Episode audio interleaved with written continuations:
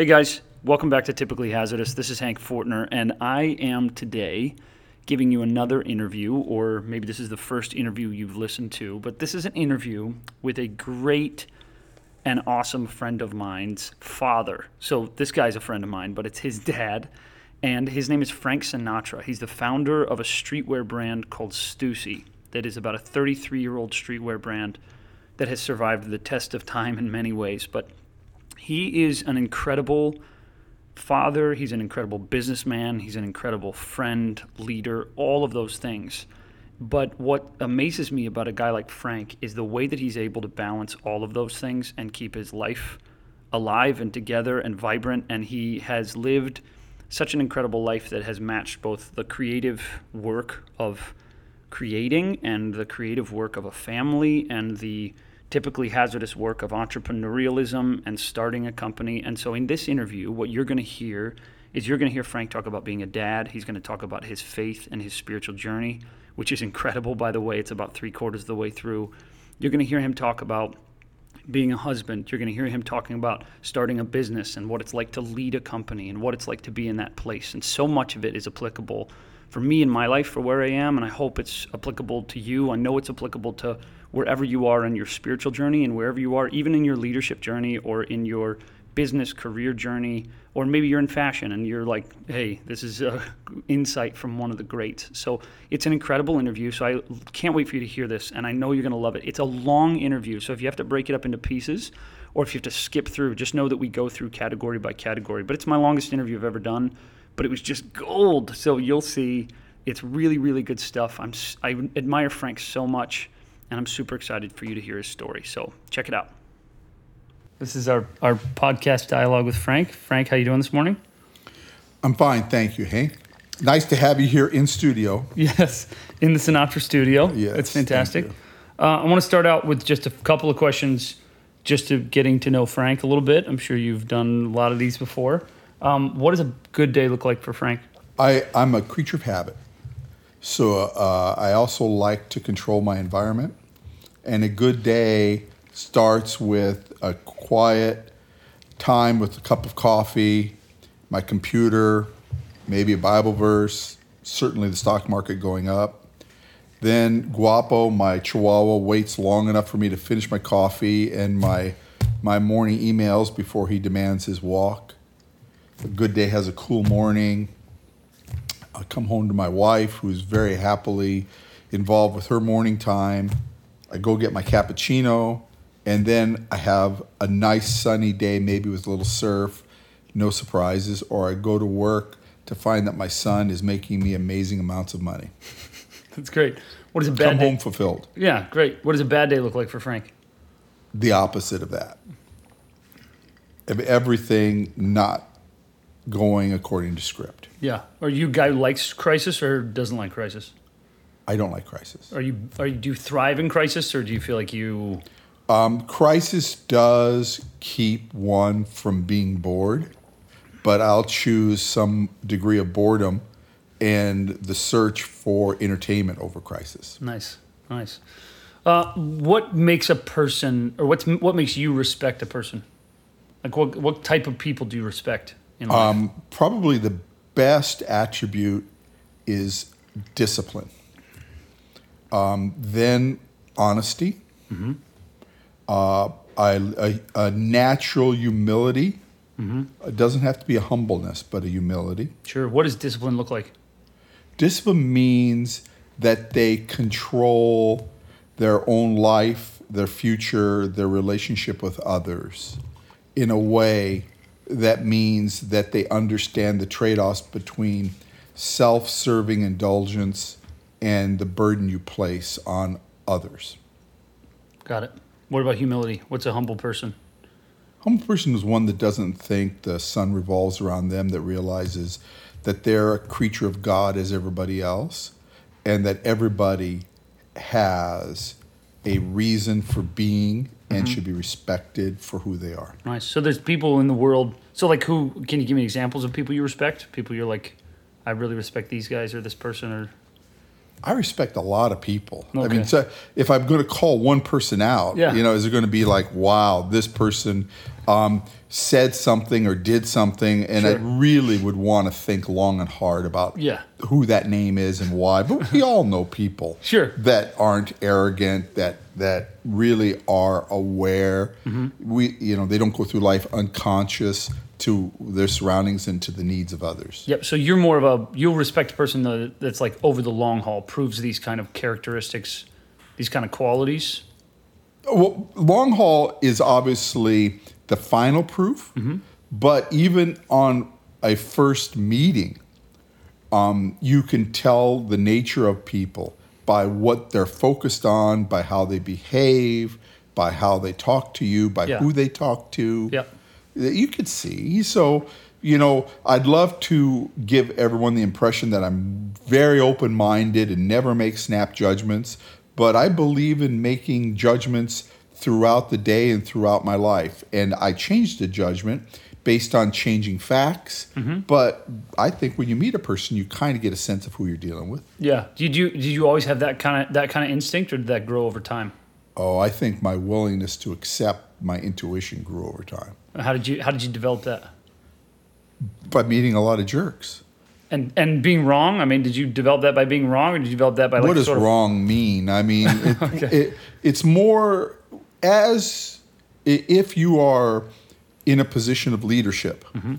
if you're um, always being um, challenged or confronted or meeting a number of people who recognize you and want to have a piece of your day, um, you learn to assess what impact will I have? What's the meaning of this exchange? How much time should I allocate?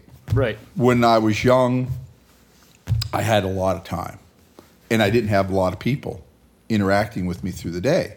So you could, as you call, make mistakes, waste time, not have the impact with your time. But as you get busier, more involved with family and business, um, as you become more um, demanded, time demanded by others, you have to make these selections, or other people are going to end up controlling your day.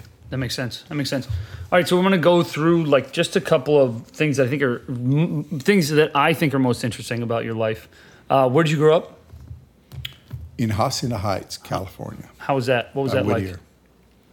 Very, um, very suburban, slow. Um, not a lot of activity like you'd find in the inner city. Uh-huh. Uh, it was that was 1953. I was born, lived in Hacienda Heights starting in 55. Not a lot of people, not a lot of celebrity, Sure. Not no TV back then, a little Wow. radio. Well, and you're like a million miles from Hollywood at that point.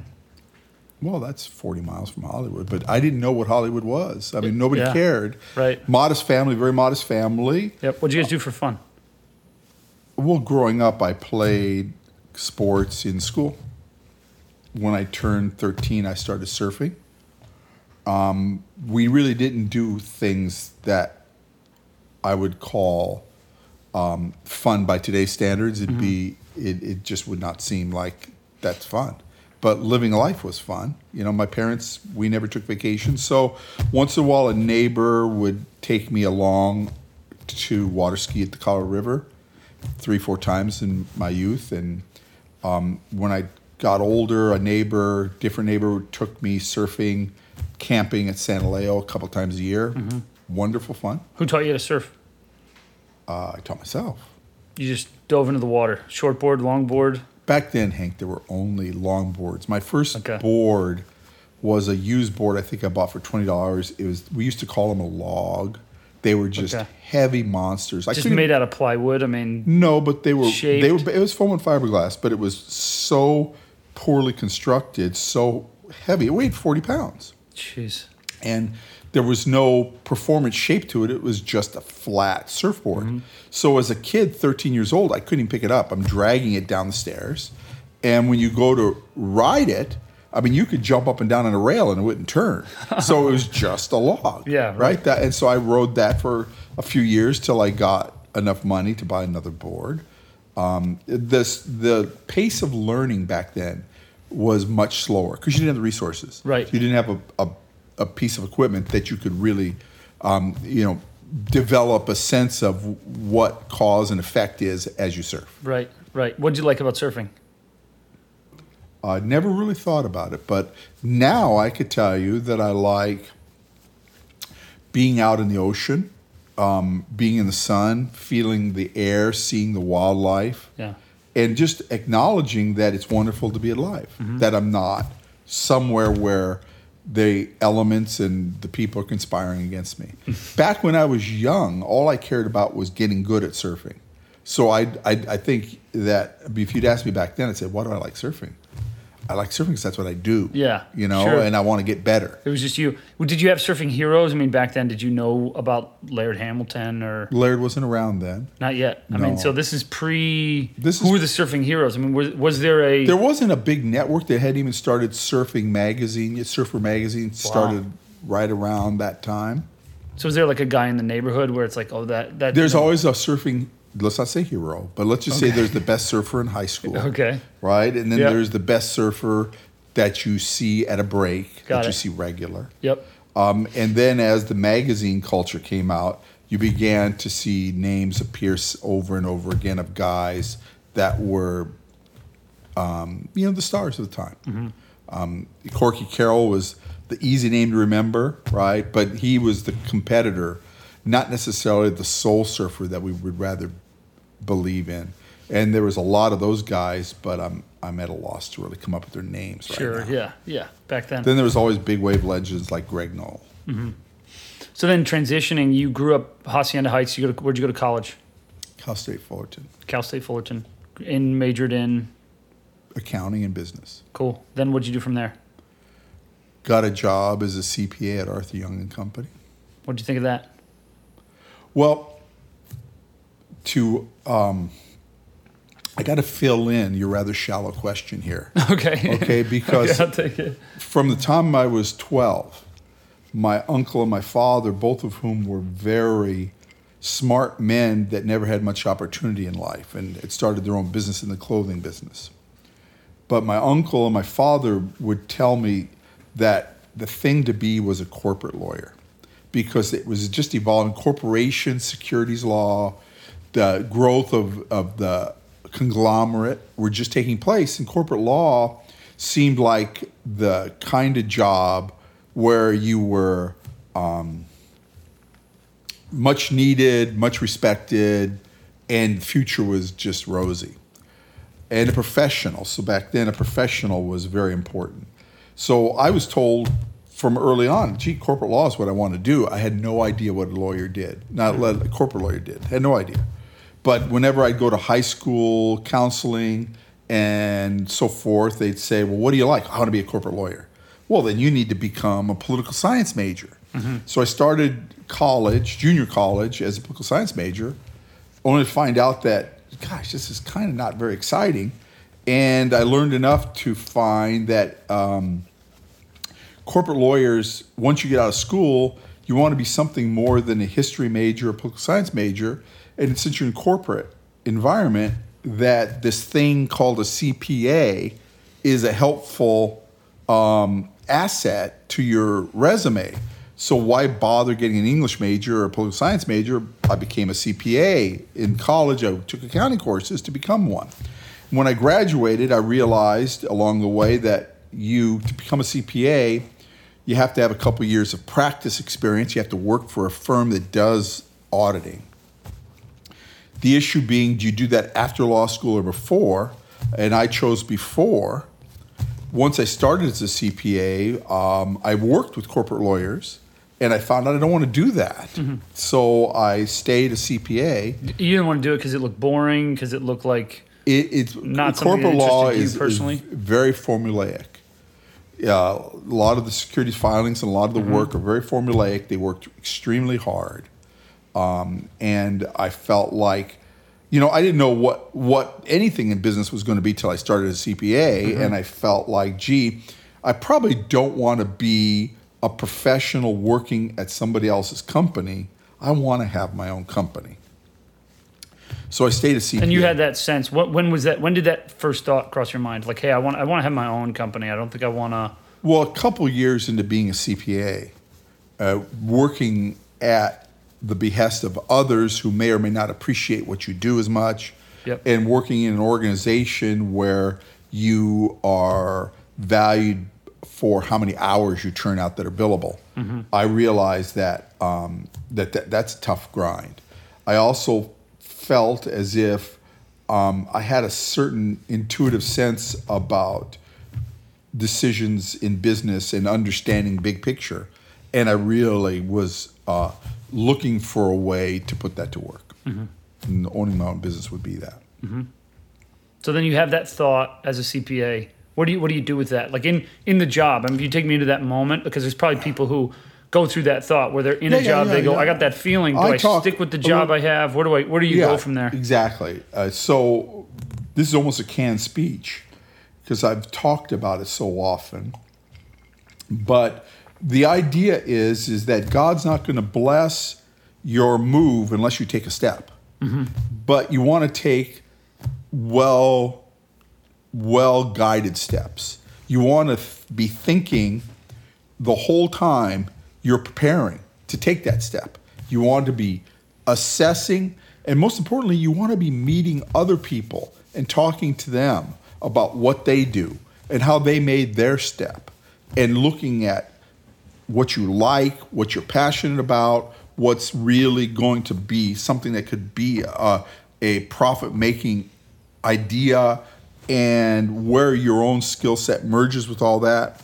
You want to be saving your money during that time to make sure you've got dry powder when your when your opportunity comes, and you want to have enough of a philosophical exchange with yourself over time so that when you see something intriguing, opportunistic, and exciting, that you're ready to go. So my my my suggestion to, to everybody, as with me, was you got to kiss a lot of frogs to meet a prince. Mm-hmm. Get started fast. Get mm-hmm. started early. Don't necessarily commit. Don't go in with both feet. Get started doing what? Get started kind of exploring, learning, that sort of thing, or get Well, started exploring, like, learning, with what products? Did you start A lot any of- companies that didn't work? I I got involved with some companies that didn't work. They were bad management situations, and I didn't put money in. I was a consultant. Mm-hmm. I learned a lot about the fact that you know you don't want to be unequally yoked. You you want to have a partner that is like minded. Mm-hmm. Um, you want to pick your partner carefully for their skill set. Mm-hmm. S- But my point is more um, almost like if you were investing in the stock market but not putting money in, but you actually pick a stock, say I put $100 in there, now how is that going to do, even without putting $100 in? So you look at businesses, you meet people, and you talk to them about what is your business? How, what does the day mean? What what's the capital like? What's the what's the the uh, the the thing that makes you successful, makes you excel uh, amongst others in the same business. You know, all, That makes sense. it- you're going to learn more without doing anything if you do something more than have a shallow conversation of, "Oh, that's cool." Yeah, it's just you, you have to You got to be thirsty. You got to you got to just be thirsty. constantly. you don't have to be obnoxious, but you got to show a genuine interest and enough enough knowledge, general even, Mm-hmm. to in to be intriguing to the person you're trying to suck the blood out of. Yeah, right. And you'll find most entrepreneurs, if they come across a bright-eyed, enthusiastic, serious, engaged person who wants to know, doesn't just want you to give them a job. Right. Then you're going to answer questions happily. Yeah. Every businessman loves to talk about his business. Yeah, if you totally. if you want to make a friend out of a businessman, ask him intelligent questions about his business and you can't shut him up. Yeah. So, but that sounds like more work. I mean, that in in that sense is like, I think some some people go through the process of going, man, I want to keep working for the man. I want to have my own business. It is work. But it's it, It sounds like more work than being an employee. Absolutely. Right? It's like the But old adage Do you of think starting a business isn't work? No, it It's- sounds like a if lot. you don't want to work, don't start a business. Right. Go to work for the government. Yeah, totally. Okay. If you don't want to work, but Right. if you really want to have an independence that comes from owning your own business, be prepared to commit your life to it. Make sure your family's on board because I can assure you that you're going to be so deep in. If you're not 100% excited about this thing, you're going to regret it every day of your life. And yes, it is. It's you know, it's a it is work to pull yourself up by bootstraps. Mm-hmm. It's more work than getting a job at the post office. Yeah, right. Yeah, it's just going to cost Make you a more of decision. It's not a problem. Yeah, sure. If you choose, hey, quality of life to me is knowing I got a job Right. with set hours at the end of my schedule. I punch the clock and I go home and I get to do what I want to do with my family or with my hobby or with my activity. And I'm not going to obsess over the fact that I'm not really getting ahead as fast as I would if I had my own business or I'm still working for some man somewhere and I'm Right. not my own boss. Right. Great. You're a lucky person. Yeah. Because you're going to work to 65, retire on Social Security, and have had a good life. yeah, Much more predictable than if you start your own business. yeah, totally. So do you have that feeling, that thought, two years into being CPA? How many years was it from that moment? Six more. Six more. Yeah. So Before you launched or before you quit? before I could quit. Okay. So um, let's see. I became a CPA in 1979, and I began Stussy in 1980, 81. Um, very small, my own money. My partner Shawn had no money, but he had great ideas, and it was started out a very small step. Five thousand dollars, some you know, a bunch of my time for free. Uh, the company's first year sales in 1981 were twenty nine thousand dollars. Uh, we were learning what we didn't know and and really had no idea about its potential. Shawn and I thought that if we both made thirty to fifty thousand dollars salary for ne- for the next five years, that was a success. Um, and I was working two jobs, so this was my MBA, and I was learning about an industry and learning about the potential for the the apparel business to to make money. How much, where, how, Right. What's it take to do it? And you Uh, had your father and uncle were in the Well, they made they made uniforms for a uniform shop that sold motorcycle breeches to the Highway Patrol. Oh, it wow. didn't really apply to my business. Sure, but was there anything there? Anything transfer? Any knowledge? Any business? Any even like vendors' thoughts, ideas, anything None. like that? None. None. My Okay. father helped me get an embroidered patch made once because we were having problems getting an embroidered patch made. Got it. He made a couple of samples for us. Yeah. Beyond that, it's a whole different world. Yeah. Yeah. So then you go from to the launch. Did you expect it to be? Was The this launch. when you said like, "Hey, I want to"? It wasn't a launch. Oh, was It it? was it was sort of a creep. Okay. Okay. Okay. And that's what I'm saying to you that you know you, you some businesses know going in size of the market, what it takes to achieve Right. your goal, what time frames involved, can you or can you not raise money, what are the steps, Mm-hmm. right? Open a retail store, open a restaurant, start Google. Mm-hmm. They all have different formulas, but they they're a little more identified than what I was going into back then because I had no idea how big we could get, where we would sell, what we would sell, how many people would buy it, would we make money. Sure. I had no idea how much money it would take. I had no idea about anything. Yeah. It hadn't been done by us. What were some of the hardest things to learn along the way?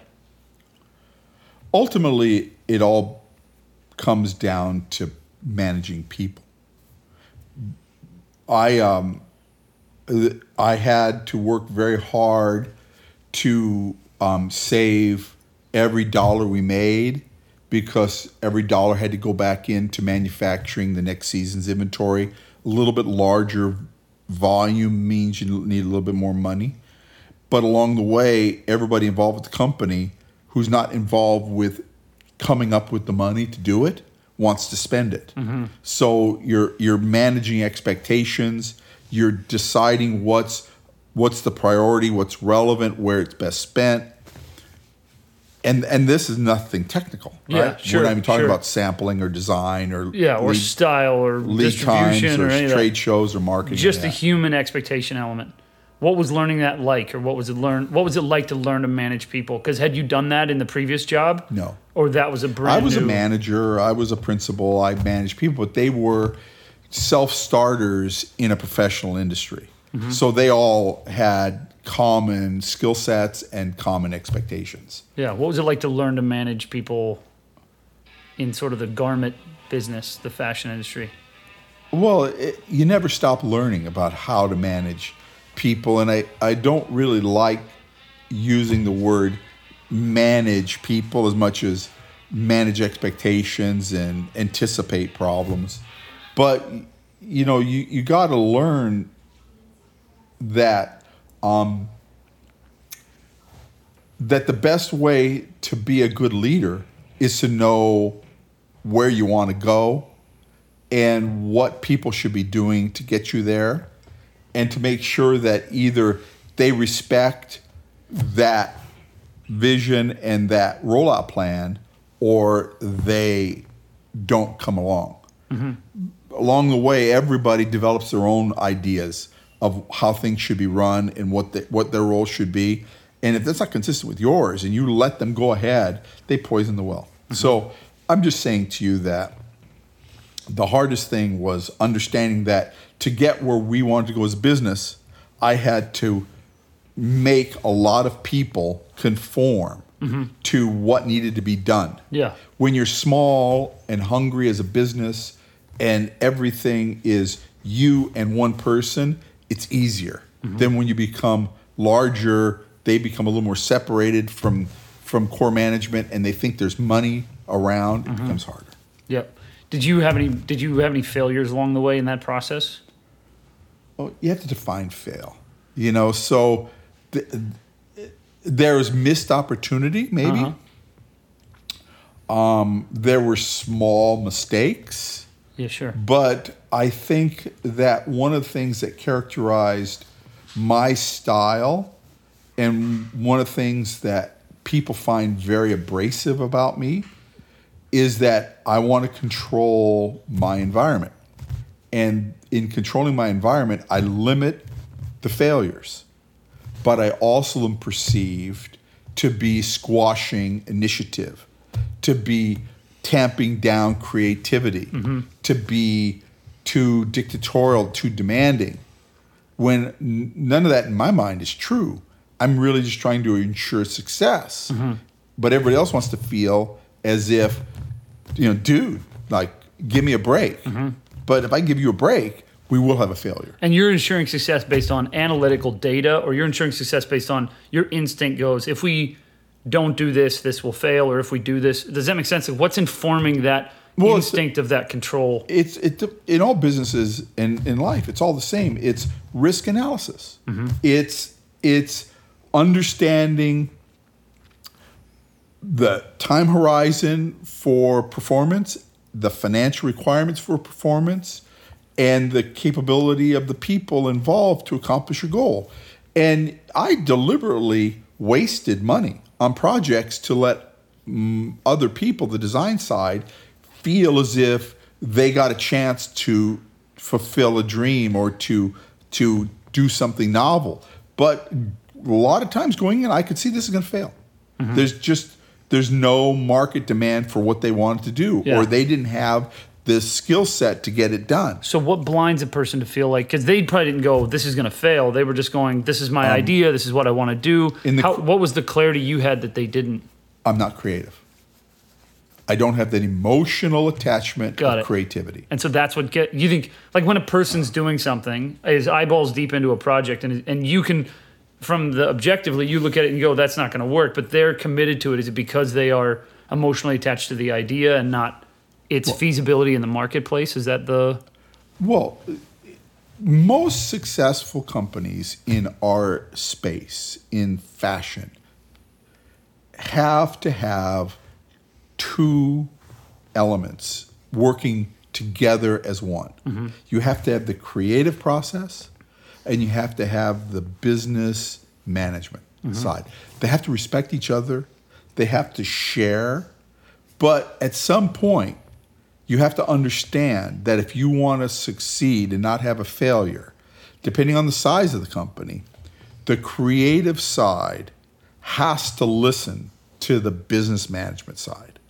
The issue with the creative side, and there's nothing negative about this comment, is that cr- the more creative a person is, the less they have an ability to see reality. The more that their reality is their vision. Yeah. Right. Okay? Nothing wrong with that. Right. But if you have only vision without execution, you have failure.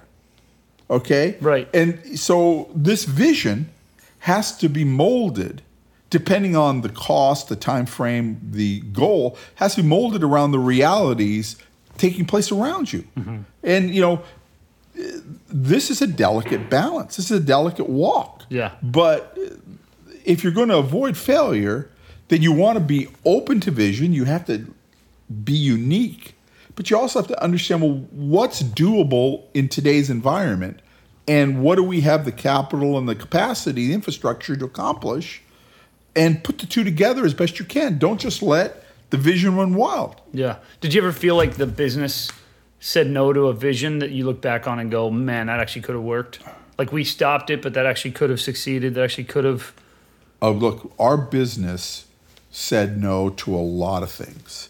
Um, and that's why we're still here 35 years later. Um, most companies um, get caught up with the, um, the success and the um, popularity of their brand. And they begin to believe, the companies begin to believe that they're infallible, that none of the, none of the product life cycles and brand histories that took place before them ever apply to them. And so they they go in directions that are counterintuitive for who they are in the marketplace, or they forget that size carries with it a certain load of gravity, mm-hmm. and they get to a point where gravity wins and they come down like a rock. Yep. So we said no to a lot of retailers and trends that wanted to take us off in in areas that would have made us huge, but we didn't have the infrastructure, the discipline to really carry it out for the long term. So we said no. Hmm. So what do you feel like is next for Stussy? David. Yeah. David is next for Stussy. Okay. you know, Stussy um, is here today because it's a very sensitive, flexible model. It's it's got a lot of diverse individuals around the world who all like being part of the collective in one form or another. And there's a huge feedback loop, constantly giving us ideas about the um, the things that our partners are seeing and want to do. We, in our own way, filter that and formulate it into a strategy that is a, a unified vision that's not, uh, you know, here or there out of track, right? So we today have got more ideas and opportunities in the marketplace than we've ever had Wow. due to David, my son, his expanded network of new people mm-hmm. that are bringing fresh ideas and have a lot of enthusiasm for for our space. Mm-hmm. In prior times, many of these people might have just started their own company. But it's very difficult now to do that hmm. to get traction.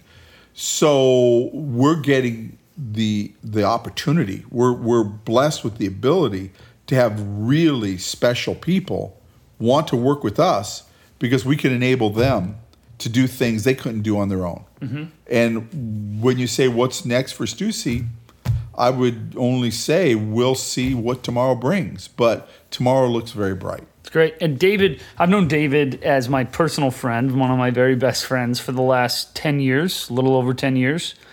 And I think when I met David, I think he was 18 years old. I don't have any knowledge that he imagined that he was the next for Stussy. We our dialogue, our conversations were never about that. When did you know or what what point in your life as his dad were you like I'm going to give this company over. I'm going to let David take the reins. When did that trigger for you? When did was that? Did you always know, like when David was young, were you always like this? This No. kid's gonna run this company. He's No, gonna lead no. this thing. No. No, David's always been bright. David's always been very good with people.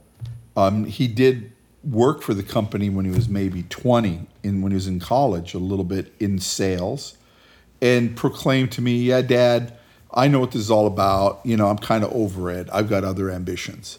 And he went off and did some other things. Those other things that he did, the Hollywood years, the software years, um, contributed to his uh, background knowledge. That really made him quite valuable to me because we had the the web and e-commerce um, area of our business starting to become much more influential and important um, because media uh, consumption was changing and the type of media you put in place was important. And because David met a lot of people in those years outside of our network that could be helpful.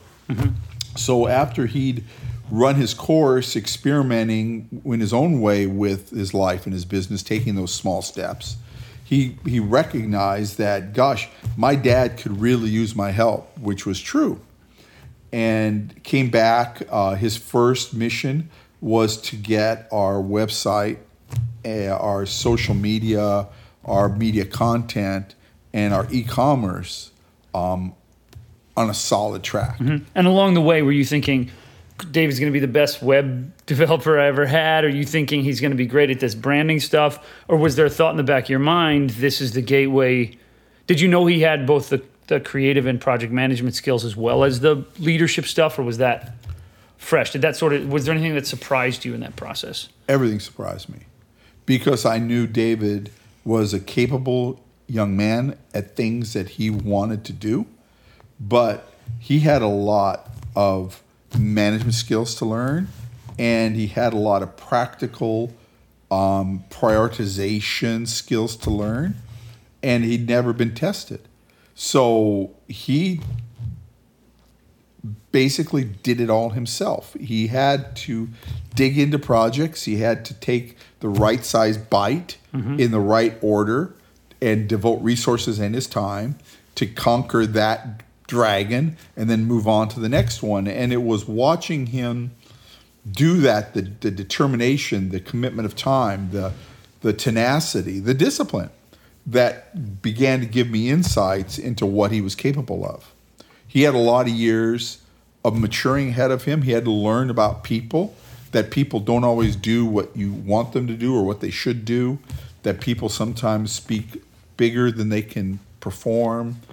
He had to learn that some projects just take more management than you ever thought you were going to have to do, and you can't just spin off into another project. Yeah. Was working with your son, I mean, that closely with your son, does that cause any, did that cause friction? Did that cause tension? Did that make you closer? Did that, was that Uh, harder it or definitely easier? it definitely causes friction. It causes tension. I get to know him a lot better and grew increasingly more proud of him. I tell I tell a bunch of executives they ask me about transition plans and what's a successful transition plan, and I tell them have lots of sons, and then I say oh but don't forget to stay married to the son's mother because he's going to need her backing when you want to kill him yeah. right? And there's times you see when you're transitioning a business, I'm on a certain glide path to retirement. I I know the future based on what my my um, objectives and skill set and um, and vision for the company is. So I'm gliding along this path saying, well, I'm going to come down and then I'm going to land, I'm going to step off the plane and go retire. And in comes your son who says, wait a minute, I want to give this plane gas. I want to change course. And you're looking at him going, but wait a minute, if you do that and screw up, I got to take the controls and it's not it's not on my glide path You're going to screw my plan up, basically. big time. Yeah. And and given that that his ideas hadn't yet begun to bear fruit, there weren't obvious successes Mm-hmm. involved that you didn't even know what the future had to bear. Mm-hmm. You're you're basically saying, I'm giving up my dream to go with you. and it could have been premature because you hadn't seen the things that you wanted to see that told you, oh, I can put 100% confidence in this. Right. But with David and me, the relationships evolution involved my watching him follow through with things he needed to do, commit to, regardless of the adversity, mm-hmm. that told me that, okay, this guy's committed. It's just not, hey, I'm doing this today. Right, right. And if it gets tough, I'm out. Right. And likewise, I began to see how much different the modern community was in fashion and in the web based social media, how products and ideas were being consumed uh, differently than my generation. A- and it, it opened up a whole new world to our business. I remember talking to several people about the debates that Miuccia Prada and her husband used to have about a website and how she didn't want to contribute any info to the website about what she was thinking. She didn't want to blog. She didn't want to share because in sort of the old fashioned world, it's a very proud private place. You don't really know what's going mm-hmm. on. These people are icons. They don't want to tell you what they're thinking. But today's world, everybody wants to know the story, the the the the connection behind what you're doing. How did you get there? Why did you do it? Who's involved? And and if you don't share those things, then your idea, even though it may be a good idea, well executed, it, it lands flat. Right. Because there's no there's no story behind it. Yep. So what David brought was that whole sense of world affiliation and story to the thing. And as I saw that evolving along with his executing, it gave me more optimism that regardless of the short-term difficulties and the unknowns, that this really was the future. Wow, that's cool. So it, you, I mean, that's pretty cool to be to have this company run for 30 years and then have your son, you go working with your son, and then to say that he's next. For you as a dad, that's got to be a proud moment, got to be an important thing. What do you think? You you have three awesome kids. I like all your kids. They're Yeah, I want to make I want to make one point before we move on. Okay, three okay, awesome sure. Kids and my wife Okay.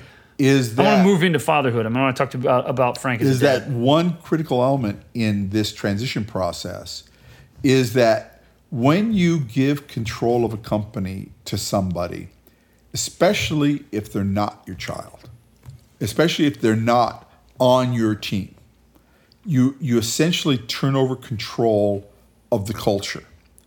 At some point, you have to say it's yours. right. And so many incoming executives don't care about what you thought, what you wanted. They have, from the day they got involved, had an agenda. They just never told you. Right. And they immediately, upon getting seizing the reins, they change what you did. Yep. They bring in people you don't like. They go places you with the brand that you never wanted them to. They may be all about money, or they may be all about their pride and ego. But it's a very scary process, especially when it's a seasoned executive, because they bring in the team they worked with at the other bad company they were mm-hmm. at. So you get their history, and it may not be pretty. Mm-hmm. With my son, I had somebody that I knew cared about the people and the culture and about my wishes and my wife's wishes as much as I did. So it was a much easier decision to say, okay, turn over to him. Because when, when he's fighting with other people in my company, I know he cares about the fight because he cares about the company. Mm-hmm. They're fighting with him because they want their own way, but it doesn't serve the company. Yeah. And you know he what he's fighting for in a room is probably what you would fight for. Exactly. I know Yeah. he would do what I would do. They're going to tell me all kinds of stories that don't make sense, Right. To try to throw me off track, Right, right. But I'm saying bringing your blood in, somebody who you know and love and get along with and understand, makes that process easier because you know there's no game is being played. You know there's no Right. subversion. Yeah. You know, no, no, they're. I know these people. They're not somebody a headhunter brought in. Yeah. Totally. So it's a very important fact to this transition yeah, it's cool. and good idea for other people to know because until they've seen other companies transition, bring in outside executives, they don't know how quickly this Yeah. goes back. You're giving the whole thing over at that point. well, you have to at some point you have to give it over. It's not a good transition. Yeah. And once they're there, they can destroy your culture in a year. Yep. Wow. So okay, so you got three awesome kids. What do you think your kids would say about you? Gosh, I don't really think about it. Otherwise, I probably would behave differently. Okay. but um, the obvious things are uh, my dad is really headstrong in what he believes. Um, my dad is very predictable in his behavior. Uh huh. My dad is very principled. Yep. Did I say that the first time? No. Um, my dad loves God and his family, and my dad is not normal and probably crazy. Okay. All those fit. All those fit beautifully, beautifully together. When you, what was your dad like? my dad was wonderful. Now, my dad grew up during the Depression. My dad was born in 1922 in New York to an immigrant family. His mother died when he was four. He had a sister and two brothers that were older than him, one brother younger. He grew up in the Bowery, and his mother, re- his father remarried um, when he was five or six, and his stepmother hated the children and loved her own children. And when his father died at 10 or 12, his he and his siblings got thrown out. So they didn't have much school, fifth grade. Uh, they didn't have much sense of um, security. And they had to make their way in the world um, into the Depression, right? So my father, I think, was much smarter than I ever was, but never had a chance to develop it. Um, but he made his way in the world along with his family. It was back then immigrants, family, taking care of your family was everything because that's all you had. Yeah. You know, there wasn't social support programs. Right. And even and you felt like tight family. Was that true even as he raised you and as he raised your siblings as he brought you you, always into the saw world? you always saw he well my father when he started his business it was with his brother and he brought his sister in yeah. they all worked together Wow. What kind, what kind of dad was he to you? he was very busy trying to support the family but he always came home at night and was always there he wasn't real talkative but he was very accepting one thing i know about my father and my mother is that i was loved i was accepted i was approved of and everything else was on my own Yeah. Did the, did you take any of that experience of being the way that your dad was a dad to you that you translated as your father? Well, yeah. I mean, Carol and I both um, care more about our kids than we care about ourselves. So we're not trying to mold our kids into something that would lead to more approval of us by the outside world and our friends. We're accepting, we're approving, we're loving, we give security, and they're on their own. Yeah. What what most surprised you about being a dad? Uh, how easy it is if it's done right. Okay. If you, if you Did you ever do it wrong? Uh, I could have, but my wife wouldn't let me. Okay. but if you devote yourself, if you truly in your heart care more about your kids than you care about yourself, then regardless of the circumstances of life and even the mistakes you met, make your kids will get it. They will see it and they will respect it and they will will model it. If you do everything perfect, but you're not there for them, you don't really care, you're just doing it, they'll see it, they won't respect it, they won't model it, and they'll have a big empty spot in their life. Because kids will be just fine if they know that they're loved and they know that they're um, accepted and they know that they're wanted and they know that you like them. Yep. They'll be just fine. If they are spending their days trying to, in some way, make you like them, impress you, fill that hole, it's never going to work. Mm-hmm. And they're going to be making disastrous decisions the rest of their life. Mm-hmm. So, my point is what I learned about being fathers is quite easy if you pay attention to the basics. Mm-hmm. Beyond that, I don't really know what.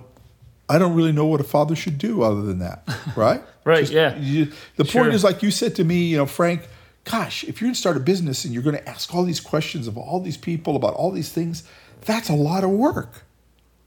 Yes, but it's going to be ultimately lead to success. Yep. So you could not ask those questions. You could not put that work in. You could run off with a half-brained idea and waste all your money and be in a deep pit and wonder how did I get here?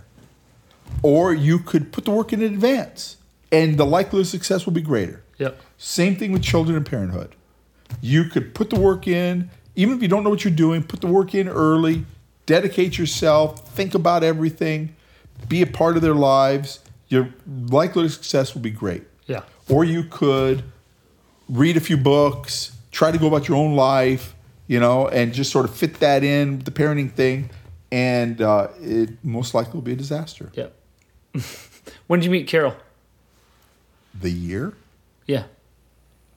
Mm, 81, I think. 81. Where did you meet her? Carol was introduced to me by a friend of mine at work. She came out from Wisconsin to visit my friend for a week, and she set us up on a blind date. What was your first thought when you saw Carol? Wow. What was your first thought when you your first conversation? Do you remember what it was about? I remember I tried to get her attention, and it was very hard. Oh yeah, and was, and you- probably weren't used to that, right? I mean, I wasn't used to that. and so what did that make you think? I better try harder. Yeah, and did, were you used to trying harder? I mean, was she the, really the first girl that you were like, Yes. She's I the only first girl I ever cared about. So I tried harder. yeah? How long did you have to try? One night. Oh yeah, okay, okay, and then you got her attention, and you I got her attention. Okay, mm-hmm. and when you got it, once you got her attention, what what'd you guys do? We uh, got to know each other. We dated. How long? Well, she had to go back to Wisconsin, but within six months or a year, we were married. Six months or a year? Which one? I think it was a year. a year. And, and you She had to come back from Wisconsin, then we had to date some more. got it, and then you got married. We got married. Yep. What, how'd you propose? Not like you. Okay. Nothing that creative. Okay. Okay. How did you propose? What'd you do? I I don't really want to get into that because it, it's one of those failures Okay. that worked out. Okay. All right. Got it. Got it. You uh, did you? I, let me just say that you've heard from me that I'm not really creative. okay. Okay. I, I don't really, I, I didn't really have a good background in these matters. Okay. But I got the job done. Cool. Yeah. I mean, and that's what matters, right? Execution. Well, to me, yes. To my wife, she would have preferred a little bit more. okay. Got it. And you? How long were you married till you started having kids? We were married, probably was our second year of marriage when we had our first daughter. What was most surprising about being a husband? Ooh. Before a father? Mm-hmm. Uh, how much of yourself needs to change to Okay. be a husband? And like what? Like everything. Everything. Everything. Like, can you give me an example? I mean, Well, especially a man who was 28, had pretty much been independent his whole life, wasn't a social animal, was very driven to get ahead, and didn't really stop to think about everybody else along the way. Mm-hmm. Now all of a sudden, I've got somebody who I'm thinking about every day, and I my sensitivity meter was very low. Mm-hmm. So we needed to turn it up. yeah. What was that transition like? Painful. Yeah. Mm-hmm. And what'd you do to get yourself there? I mean, that was. I made a lot of mistakes and I cared enough to learn. Yep. Yep. And you lived. So for two years, I mean, was that the whole process? The husband transition? When did you feel like, okay, I'm settling into this? No, well, I think I'm kind of figuring out how to be a husband now. I mean, that first transition no, no, probably I big. still haven't figured it out. Okay. Okay, but look, it wasn't like the day after we were married, all of a sudden I got a pan in the face and it was time to wake up. It Right. wasn't like that. Yeah. But, you know, over time, then things that Carol would have expected a husband would know and do Mm-hmm. didn't happen. So she can overlook that disappointment this one time and you know, give me a little hint. And but my problem is I didn't take hints very well. I, my sensitivity meter was very low. Okay. So the the the hints started getting more frequent and a little bolder, and I had to all of a sudden say, "Wow!" And then you're struggling with, well, what's right, what's wrong, what am I supposed to do? Yeah. Right. Right. Yep. How do you keep a marriage vibrant? I mean, I'm around you and Carol. You can very much tell you guys are in love. You're for each other. You're with each other a lot.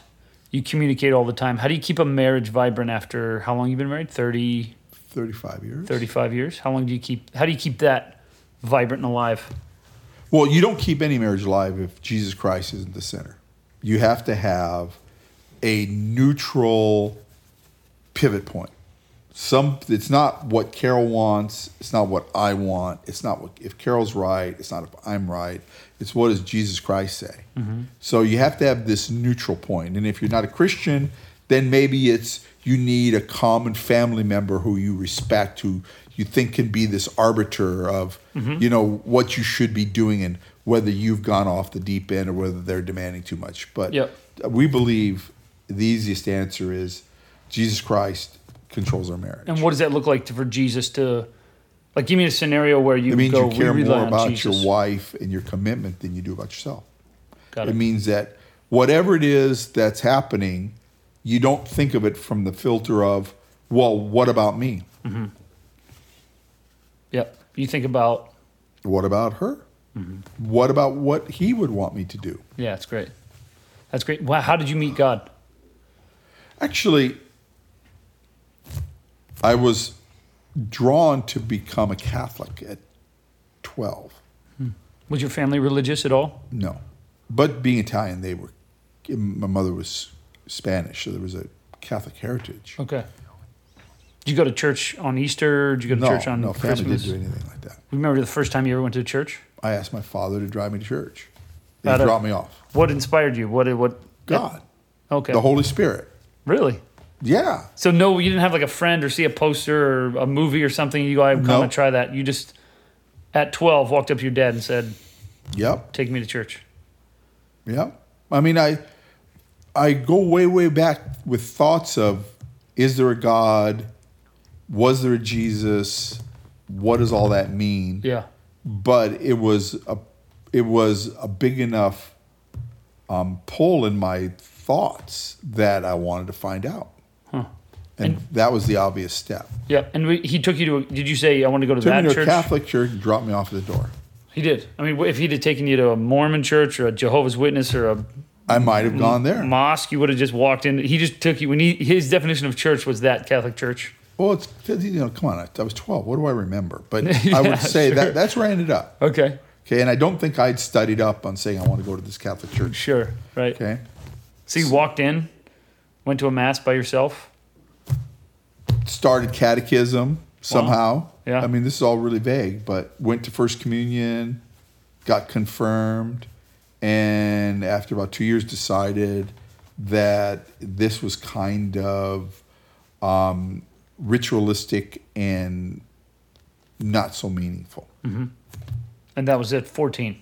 14. And so you tr- you just stepped Stopped. away from it, or Just you stopped. just stopped cold. Yeah, and there was not, even though I went to catechism, there was not a lot of true Bible teaching. I really didn't walk away knowing anything hmm. other So- than what you do in the routine of First Communion. Yeah. So it just fizzled out for you. Wasn't as important to pull. Mm-hmm. So then from 14 on, what'd you do? How long were you? I didn't start going back to church till I married Carol. Wow. And Carol uh, was also becoming a Christian at the time. Um, she was before me a Christian. and she through some people that we met, she took care of a uh, of an autistic boy for a doctor and his wife who were very active at Calvary Chapel, Costa Mesa, and she'd heard about things going on there, and uh, we started going, and so that's where I was saved, and that's where I learned uh, the Bible under Chuck Smith, and that's where I really grew my faith. Yeah. What would what what what do you feel like? I mean, that's a big gap. Those it's 14 years from 14 to then 28 if I get my math right. Dark ages. What what during those dark ages did you pray? Did you No, have spiritual conversations with people? No. Did you have opinions, thoughts on God? No. It was just sort of still had that same lingering question of who was Jesus? Mm-hmm. Is there a God? Mm-hmm. But never doubted it. Just knew nothing about it. I was I was uh, ignorant. Mm-hmm. And when you started going to church and started being a part of that with Carol, what was it that drew you towards Jesus? What what drew you to him? Oh, he just called me. I mean, I wanted it. Yeah. So I, I had no, you know, I don't know that I can speak for everybody, Sure. but I think that amongst people who aren't believers, but maybe skeptics, I think there's a pride, um, a selfishness that stands in the way of their accepting the notion that there's really is a God and that they need to be accountable to Him, that they need to find out what He wants for them in their lives. There's also a pride of life that keeps people from admitting to others that they believe that there's a God, that there were that we were created, mm-hmm. that this is a world created. Yeah. Did, but did you have? Did you feel like you had any of that pride, or you were I- like, I, was I'm- ready the minute? would- a lot of people would say I was a I was a prideful person. Yeah. Because I was a very self assured person. Okay, right. But that didn't stand in the way. I didn't feel that. Yeah. I felt like, no, come on, there is a God. Like, look around and, gee, Jesus, I I hear a lot about this guy. I just I need to find out did he really exist? What do I? What can I find out? yeah. Did And you that- have any skeptical questions that needed answering, or No, were you no just sort of like questions? the minute you found somebody who knew Jesus, you were like, No, no, it's the Bible and my pastor. But the fact is, is that the nice thing about Christianity is um, skepticism and investigation is um, is encouraged. You know, there's nothing to hide. Right. And I found that the more I read into all of the New and Old Testament, New Testament, the historicity, the the facts behind it, the the extra biblical readings, um, it all the scientific. it all clicked, it all works. There was there was nothing that was such a glaring um, ambiguity or disconnect that you should question that reality. Yeah. I've never found it to this day. Yeah. So when you you met God and you learned and had this awesome pastor and you were learning things about the scriptures, what uh, did you pray? Did you start praying? Did you start yeah. having? Yeah, of course. What was that like? Um, well, I don't find that prayer for me is a deep experience any one time. My relationship with God is from the moment I wake up to the moment I go to sleep. And I see a bird and I thank God for the bird. I see my wife or I see Yeah. my child or I, I take a breath or I have a meal or I meet somebody great. I mean, it's all God. And it's constant. It sounds It's like it- constant. it's always there. I tell my wife that the sad thing about drinking a glass of wine is that I feel removed from God the minute I drink that wine. Wow. Because just a little edge is taken off my consciousness. Hmm. Do you have any spiritual practices? What you mean, like incense? What I you don't know. talking I mean, any of those things, like What- what like the heck? practices, like you do the same thing. I mean, you're a creature of habit. You I said in the morning to you wake the up. For 25 years when Pastor Chuck and all the other pastors were teaching. Mm-hmm. Billy Graham, J. Vernon McGee. I never listened to pop culture music. Mm-hmm. I listened to Bible teaching. Yep. Uh, nothing's more meaningful to me. Unfortunately, once I hear a song once, it's not entertaining to me the second time. Okay. Maybe it's background music, maybe after I've had a glass of wine, but without that, I know what's coming next. Yep. Would you have a favorite part of the Bible, a favorite scripture verse? Um, You know, I have to tell you, no. It's No? as a whole the thing. the- It's a, the whole thing's amazing. Yeah. But having having learned about what God wants from us, about what God is telling us about Himself, about the wisdom that's there, I don't need to revisit a particular proverb or psalm or epistle mm-hmm. to to carry it with me in my heart. I don't even need to memorize those verses because it's a very clear picture. It's right there, mm-hmm. and you know, there's like, the, the- it you, it's living, right? So, I I like to read certain passages that reaffirm God's love and forgiveness and purpose. Mm-hmm. But no, I don't have spiritual practices that give me strength. My strength is in the knowledge that God loves me more than I love my wife and children. Mm-hmm. And that's pretty good. You feel like God has blessed you? Absolutely. Yeah. Are you kidding me? Yeah. Absolutely. And you feel like how? Why? Why do you think that is? Because he loves me. He blesses everybody. Yeah. The question is, are you in a place, they used to say in Jude, uh, where keep yourself in the love of God. Okay. And what that really means is keep yourself in a place where God can be in a position to bless you. Because if you're spinning out of control or preoccupied with life, living like uh, you know, uh, living like the world, he's not going to encourage more of that. He's not going to bless you with with money. And if you're mistreating the people that he puts into your life, he's not going to put more people in your life that for you to mistreat. Right. So my point is that he blesses everybody.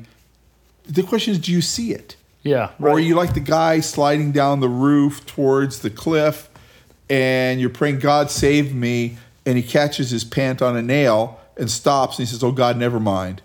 yeah. Right. I don't need you. yeah. Right. Yeah, everything's a blessing. Yeah. Yep. Um, in your life, how do you keep that faith? Like when you were 14, you had a spiritual experience. 12 when you had a spiritual experience. How do you keep that faith? I, I mean, for you, and not even like the keeping of the faith, the keeping of the vibrancy of that faith. Like it sounds to me like you you sound so like almost like your connection with God is has such an ease to it and such a rhythm. I think Hey, uh, it's not oppressive. You either believe there's a God who's the Lord of your life and has control over the breath you take, or you don't. Do you think you need to be reminded? yeah, I think people go, oh, yeah, they get that like cerebrally, but I think people feel that drift. They feel that whatever that is, that creeping. Like you talked about the Well, transition yeah, of being a husband. The, the you feel that selfishness, flesh, right? the pride of life. Of course, if you allow yourself, look, you started out by asking me, what is the most important trait in a person? right. And I said, Discipline. okay. Got it. Same thing here. Sure. You Discipline. Keep, yeah, just keep it online. Keep it online. Keep Yep. it engaged. Like I said, don't have that glass of wine. And, Yeah. And he's there. There have you that go. glass of wine and he's not. Have a second glass of wine. Right? So it's just, it comes down to arrogance versus appreciation. Right. Awareness versus unconsciousness.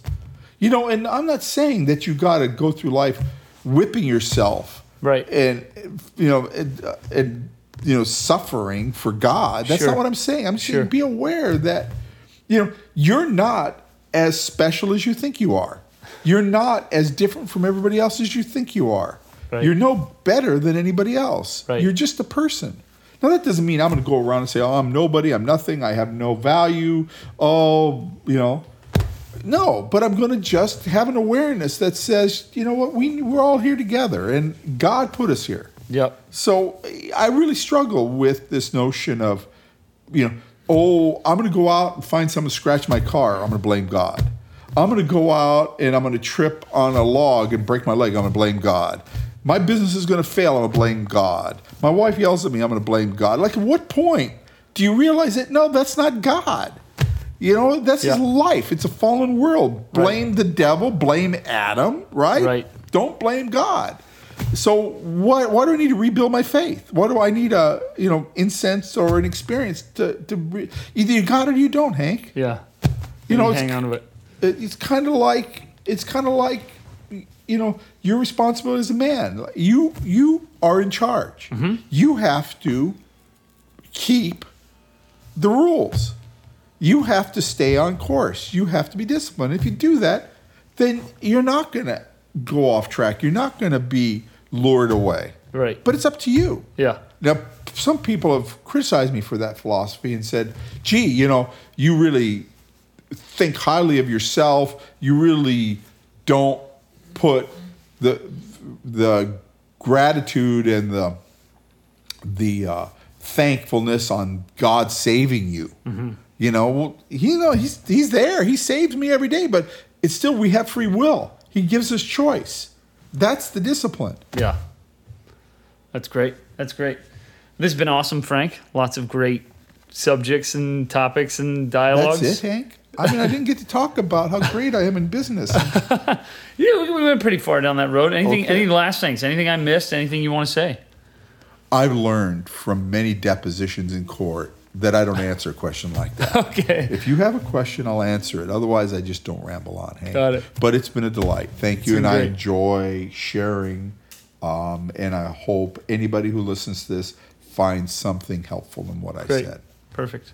Thank you, Frank. You're very welcome. Much.